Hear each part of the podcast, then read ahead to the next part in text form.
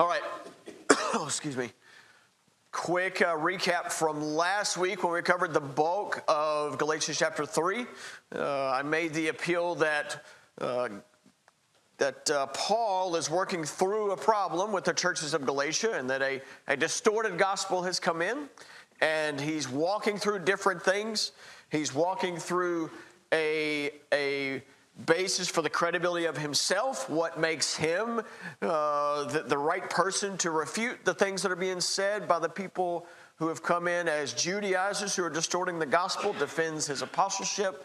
And then he spends a couple of chapters defending the gospel in different, in different ways. Last week, I made the claim that he was doing it in a personal way and a scriptural way. So he's using the using the scriptures, meaning using the Old Testament, you know, the only scriptures that existed uh, really at the time, to make claims about how his gospel and what he taught was the truth and how what the Judaizers were teaching were a distortion. Last week, we talked about a few things. The means of justification is the same as the means for sanctification. In other words, Paul says practically, personally, it doesn't make sense for you to claim salvation one way faith in Jesus Christ, and then claim that you're going to stay in Christ a different way, keeping of the law. That doesn't make any sense if you think about it and how you would really live your personal life. And then he spends the rest of chapter three uh, talking about uh, the law, references to Abraham, and how Jesus uh, completes the law. So Jesus bears the curse of the law the, the curse that none of us could hold because we all can't keep the law perfectly, and then how the promise was fulfilled through Christ's seed. So the promise of God is not fulfilled through the nation of Israel, because and therefore we don't have to become part of the nation of Israel.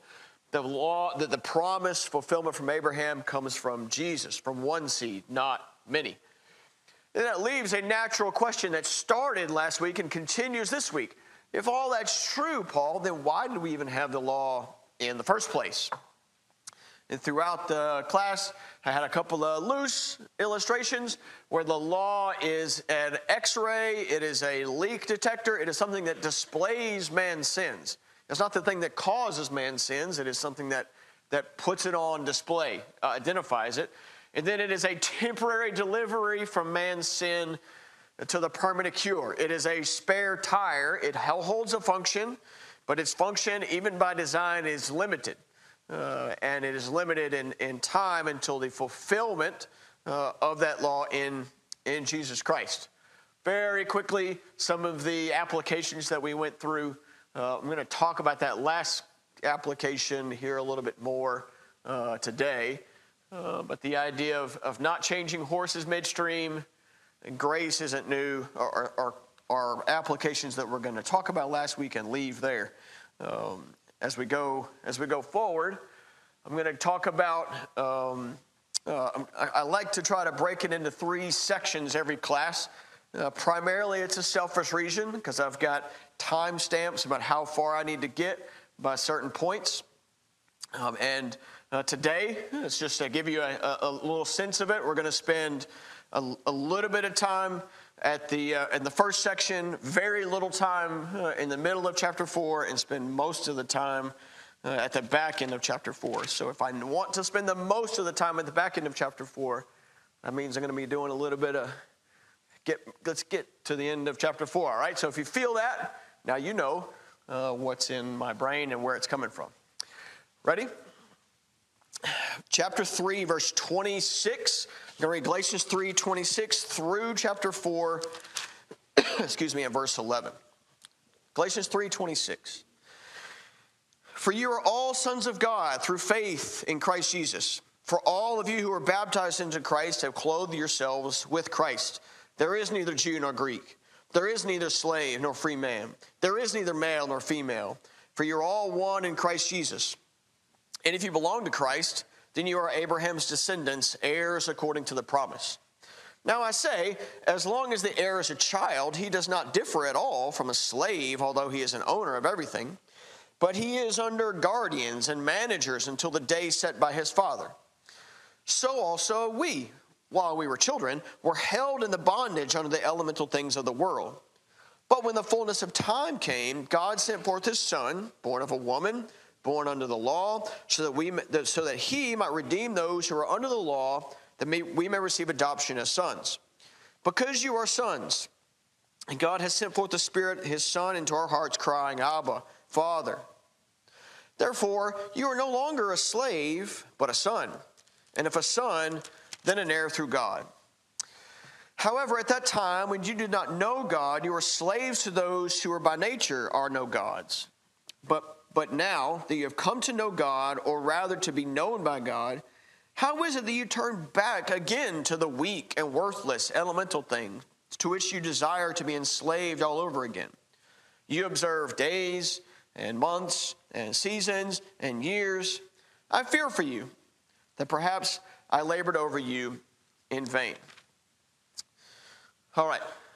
Um, as with last time, I'm going to elaborate, kind of commentate on my main points uh, up here. So if you lose track of where I am, uh, just find where I'm at in one of these uh, three points, and then I'll uh, I'll open it up for some questions and for comments. Jonathan's got a mic. Uh, I've got a mic, and, and, of course, I encourage everybody to uh, to speak up. The end of chapter three to me is a, is a very climactic point. That's why I segregated it from the rest of the rest of chapter 3.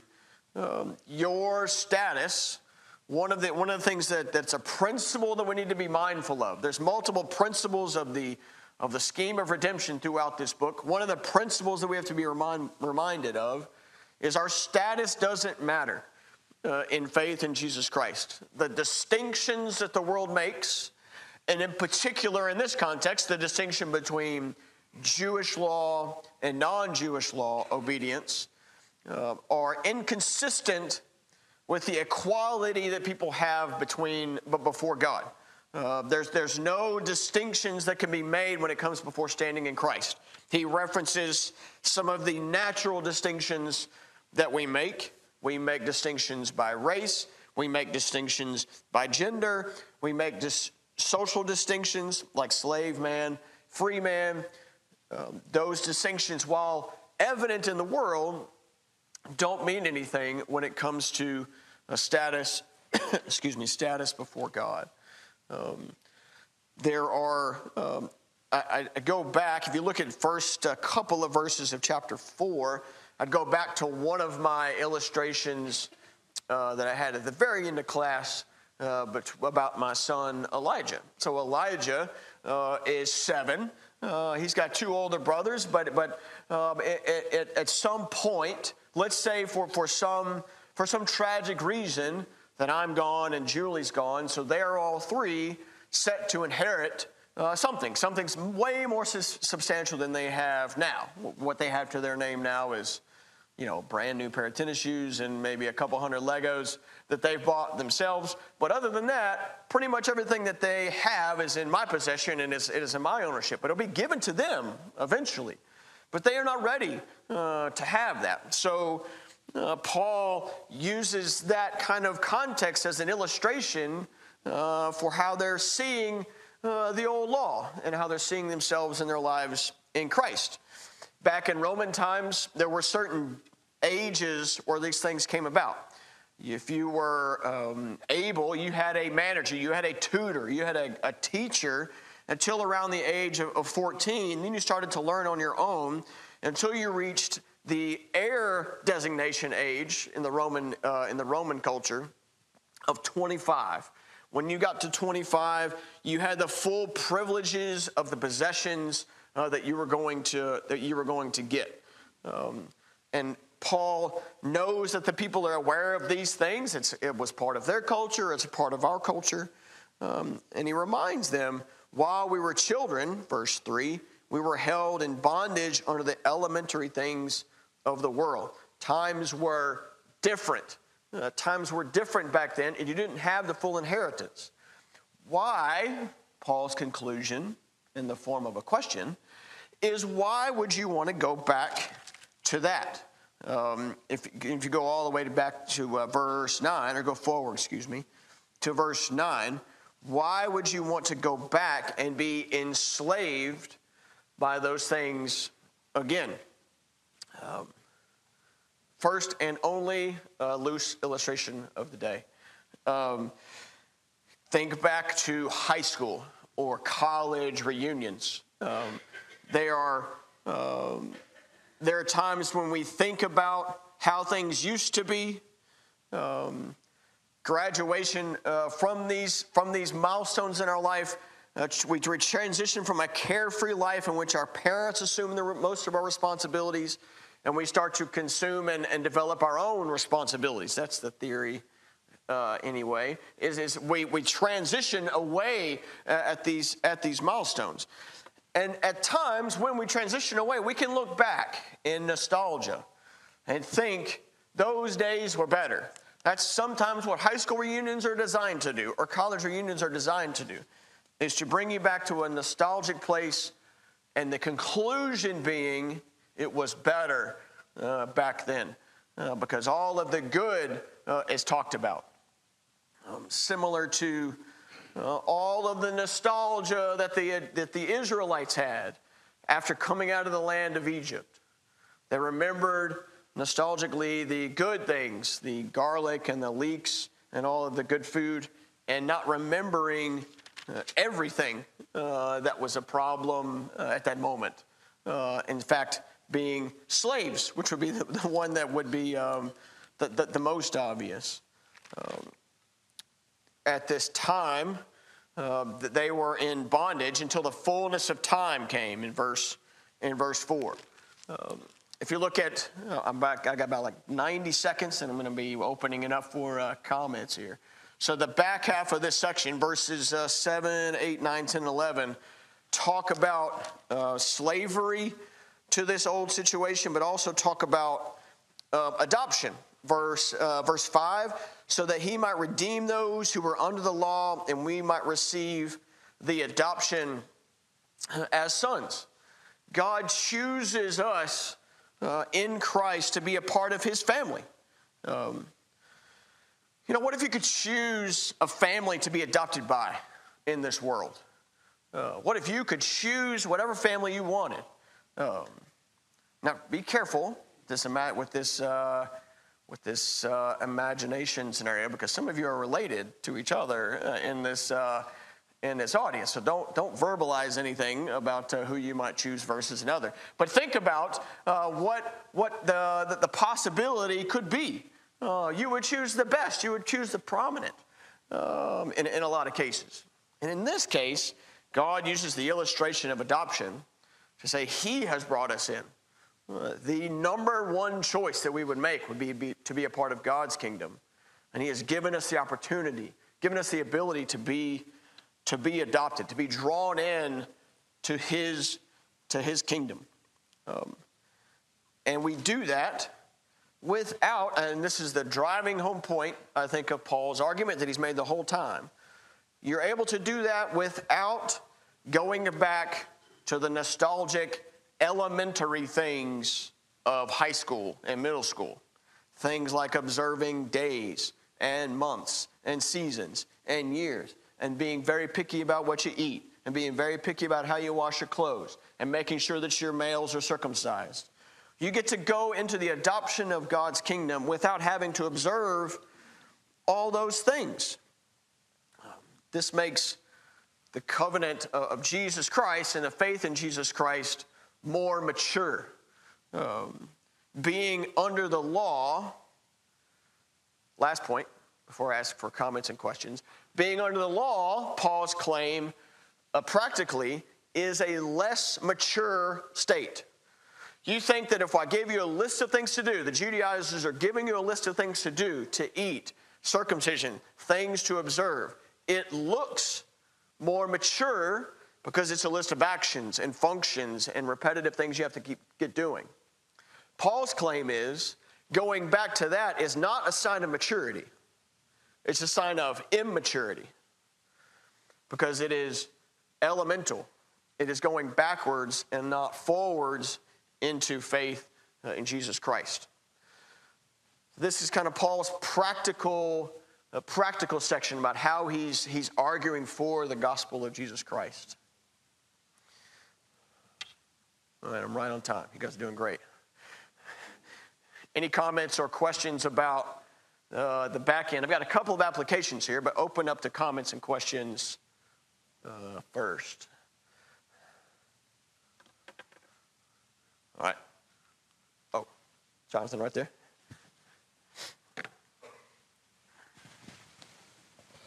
You were talking about adoption, uh, about being adopted into Christ. Um, when you're adopted, you're, you're given a choice whether to to choose choose the family or whether uh, to walk away from the family. That's what you're given in life. And when you're adopted into Christ, you you have more um, more of a stable life than you do when you're um, in the world. So basically, they shouldn't go back.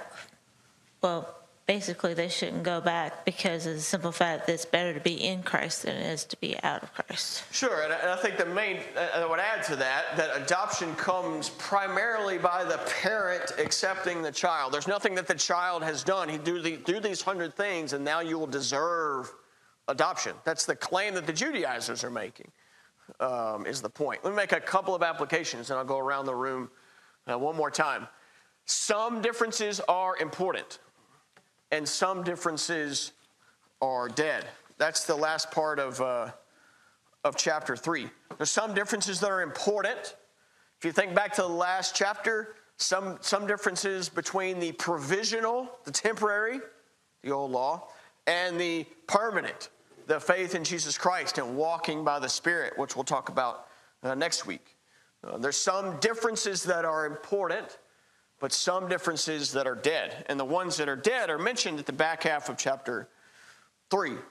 There, there, there's nothing wrong, I don't think, with improving our status in life, in improving however you may define it by improving in career, improving in getting married, improving in the sense of having uh, children and heirs.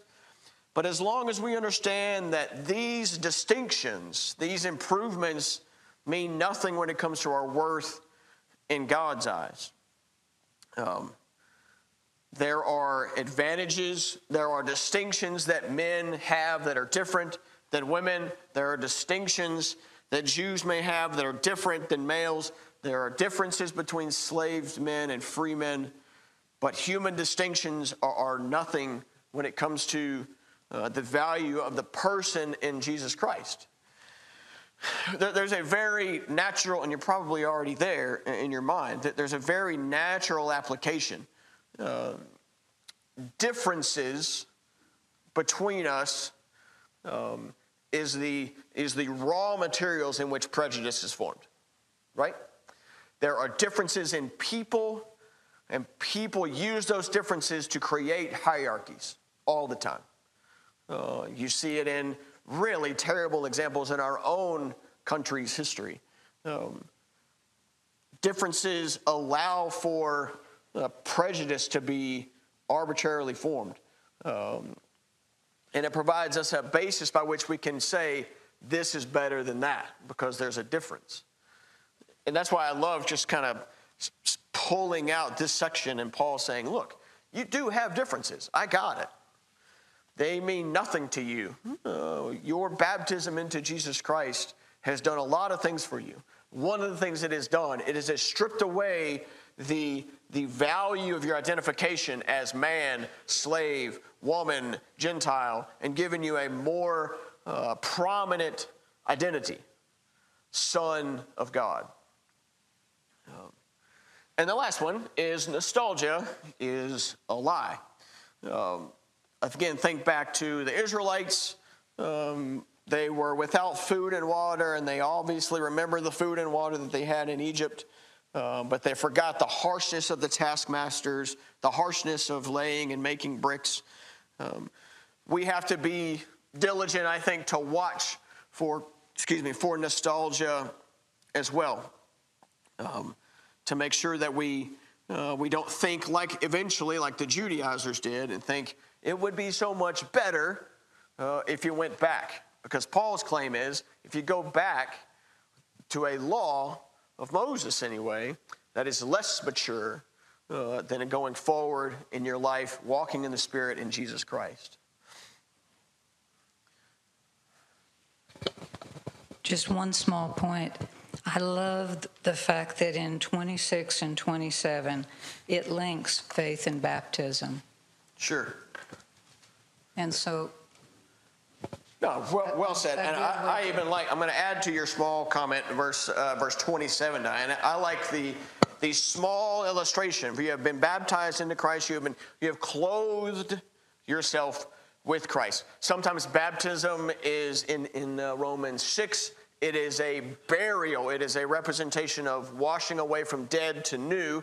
In this, this situation, it is clothing yourself. What is clothing often identified uh, with? It is your position, it is who you are, it is how you carry yourself, it's part of your identity. Your baptism has, has given you an identity, a clothing uh, to set you apart from where you were, uh, a person adopted by God. Excellent. Anybody else? All right. Chapter 4, verses 12 through 20. Chapter 4, verses 12 through 20. I beg of you, brethren, because as I am, for I also have become as you are, you have done me no wrong. But you know that it was because of a bodily illness that I preached the gospel to you the first time and that which was a trial to you in my bodily condition, you did not despise or loathe, but you received me as an angel of God, as Christ Jesus himself. Where then is that sense of blessing you had? For I bear witness that, if possible, you would have plucked out of your eyes and given them to me. So I have become your enemy by telling you the truth. They eagerly seek you, not commendably, but wish to shut you out so that you, so that you will seek them. But it is good always to eagerly sought in a commendable manner, and not only when I am present with you, my children, with whom I am again in labor until Christ is formed in you, but I could wish to be present with you now and to change my tone, for I am perplexed about you. Um, when I read this, uh, after a, couple of times, um, I read it sort of as a parenthetical comment, but I, uh, and I still kind of half uh, make that claim in my brain. Uh, so that's how I wrote this, uh, wrote some of the comments that I've got here. Um, Paul is speaking to them in letter form, remember? Um, and he's apparently heard about a rift between him and them. Um, and, you know, if you think about it, why would there be a rift? Let me open it up to the group. There's a, there was a good history here that, that Paul had, and he harkens back to that history. He harkens back to a time when, um, like, he went there, and one of the reasons he was there was because of a bodily illness. You can read, you know, eight or so commentaries and, and try to figure out why or what, what is meant here. Something uh, was wrong with Paul. Something was, was a, a, there was an issue with Paul up to the point that, um, or whatever it is, uh, he, he describes kind of what I think is the important part in verse 14. And that which was a trial to you in my bodily condition, you did not despise or loathe. Whatever Paul had, whatever it, whatever his condition was, it was visible to the point of not being pleasant uh, to look at. It was despising or, or loathing uh, to look at. These these words um, sometimes are, are in other sections are translated to, to spit at or to spit out. Um, we see, you can even see sometimes in the Middle East conflicts right now. Um, if, you, if you watch certain videos or certain parts of the news, uh, that part of the country, if they see someone who they disagree with walking by or they know their enemies are walking by, that will spit at them. It is disgusting to even have to look at you. Um, separate discussion, but you can see why, uh, kind of see the, the, the idea uh, that that's, that's what Paul would have been seen as, except to the Galatians. Um, they received him, just whatever he looked like, whatever his treatment was he was going through, they received him, and he was very grateful for that. But now there's a rift between him and uh, him and them. Uh, real quickly, any reasons why there would be a rift? See how much you've been paying attention for the last uh, month or so of classes. Any reason why there'd be a rift between Paul and the Galatian churches? I, can, I wrote down a couple. This is the Read Bill's Mind portion of the program. Because they're turning back. All right. Right? Good. They are being influenced by a distorted gospel. They're listening to something that's different um, and if you think about it, they're, they're actively listening to people who are undermining Paul's apostleship. Uh, they're undermining his message, undermining his ministry. Okay? Right, yeah, you've got people in there who are constantly teaching against. And has Paul been nice to these people uh, in response?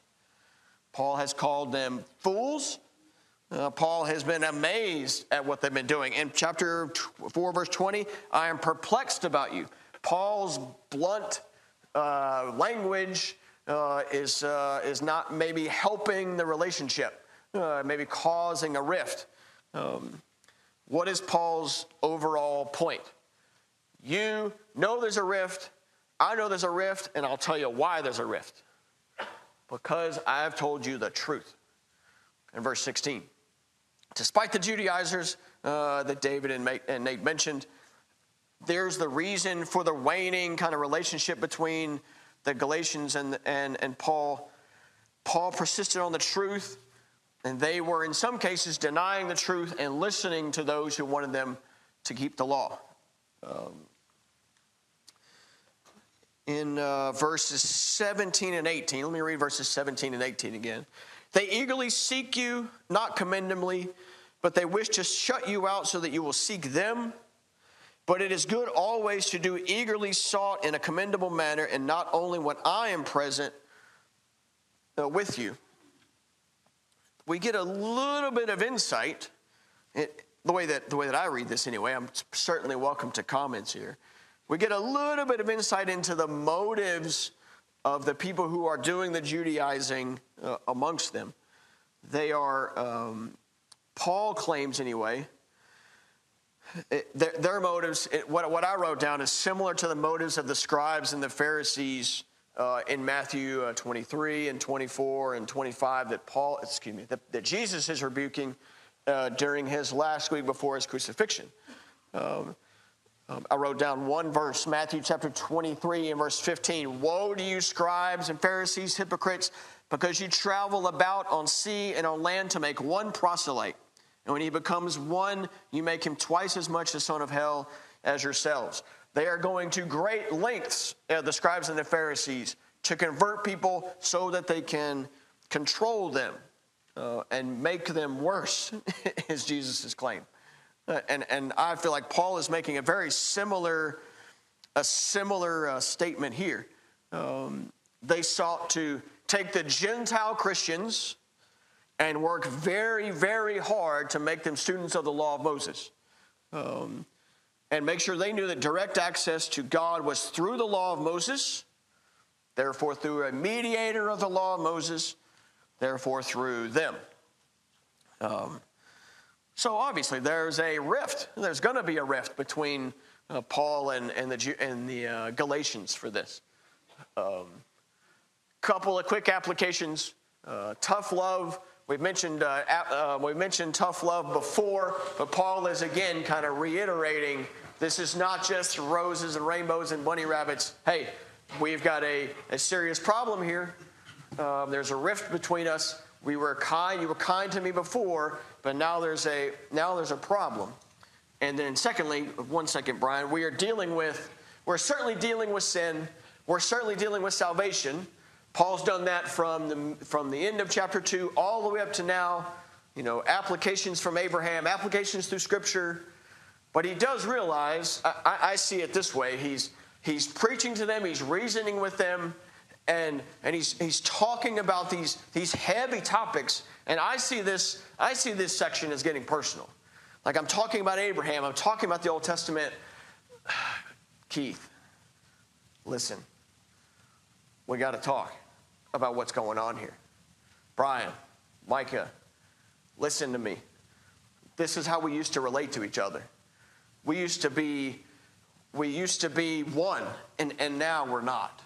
So it's practical applications, scriptural applications, and at this point, he's like, do y'all even remember when I, when I was there um, and how I was horrible? I didn't look great and I was being treated and you guys accepted me. Like he gets really personal uh, for a moment, stays on message, but gets a little personal, uh, I think.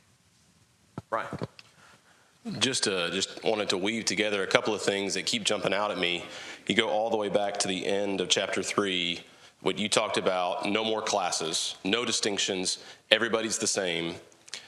And then you think about for the Gentile what it would mean to have this elevated status, being adopted as sons. If you go back, if you go back under those Judaizers' teachings, one of the things that I think some maybe some assignment of motive that brings the class system back.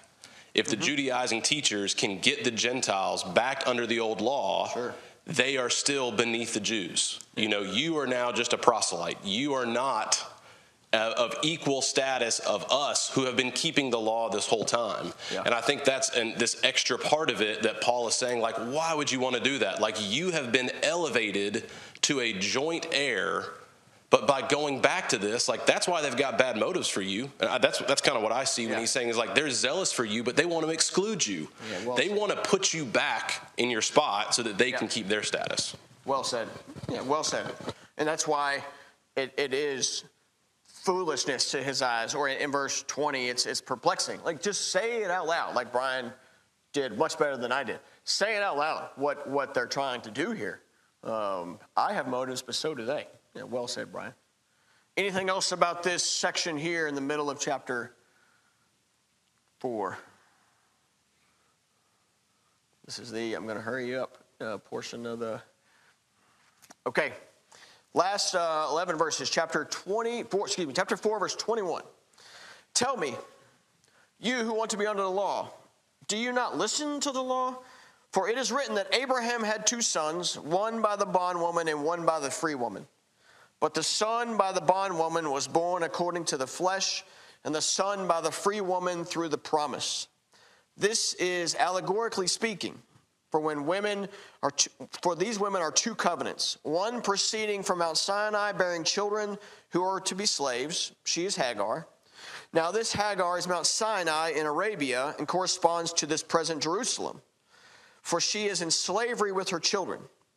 But the, but the Jerusalem is, is above is free. She is our mother. For it is written, Rejoice, barren woman who does not bear, break forth and shout, you who are not in labor, for more numerous are the children of the desolate than the one who, is, who has a husband. And you, brethren, like Isaac, are children of promise. But as at that time he who was born according to the flesh persecuted him who was born according to the spirit, so it is now also. But what does the scripture say? Cast out the bondwoman and her son for the son of the, bond, of the bondwoman shall not be an heir with the son of the free woman. So then, brethren, we are not children of the bondwoman, but of the free woman. okay, so the reason that I want to go through this section a little more in detail is up to this point, I feel, I feel hopefully during the class it's, it's, it's come across this way, that up to this point, uh, reading through the book of Galatians, the letter to the Galatians once through, it's, it's been relatively easy to understand. Sometimes you got to go back a couple of times and, and pick up on some of the things that he, that he, re, that he mentions. But when I personally get to this section, I'm, I'm lost uh, a little bit as to what uh, is happening. Um, so I want to spend a little time talking about what I think Paul's point is and then the danger, uh, teaser here, the danger of trying to, to interpret the Bible like Paul interprets the Bible. Uh, I'm going to clarify what I just said uh, in a minute, so just hang on, hang on with me, okay? Um, Paul presents a problem first. So give me, give me a little bit of time here to kind of dissect, or at least let me reach into my brain as to what I'm, uh, what I'm thinking here. Verse 21 presents a problem. If you want the law so much, why do you not listen to it uh, better? Um, they, um, and then verses 22 and 23 basically summarize Genesis chapter 16 through Genesis chapter 21. Quick recap Sarah, uh, without child, she has a certain mentality. Her and Abram, Abraham together. I'm going to help God because there are no descendants to Abraham. We would hate for God to not be able to fulfill his promises that he made in Genesis chapter 12. So Sarah and Abraham help him out. Um, this is not, the, and they help him out by bringing uh, their servant uh, Hagar, and she has a son Ishmael through Abraham. This is not the mentality of faith and trust in God. This is the point in the Old Testament. This is the point here uh, by Paul. It doesn't require human effort for God to keep his word. So far, so good. Um, that's pretty clear uh, then, and it's pretty clear now. Uh, things don't work out well uh, during that time. Sarah becomes jealous. Abraham finds himself in a bit of a mess, and Ishmael and Hagar have to be sent away um, from, at that time. Um, look at verses 24 through, through 27 or so um, Paul makes a comparison. He gives a, an, an allegory.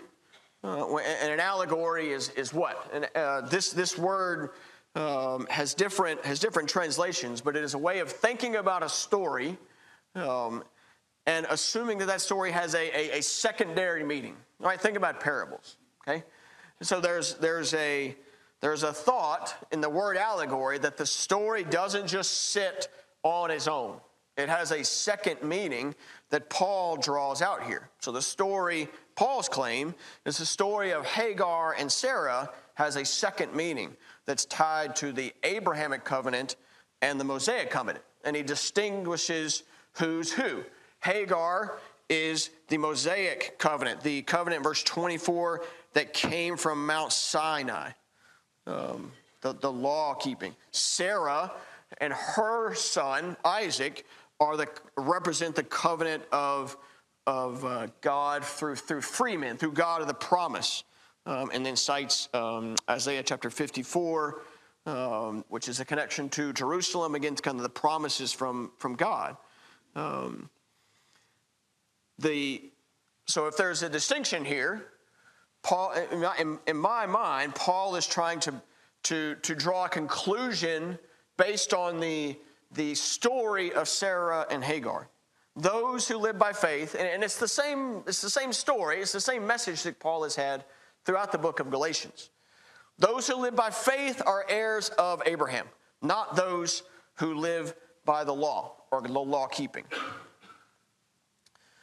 Paul is is making to me a, a couple of points. First, the Judaizers were sons of Abraham, true, but they were not sons of Sarah.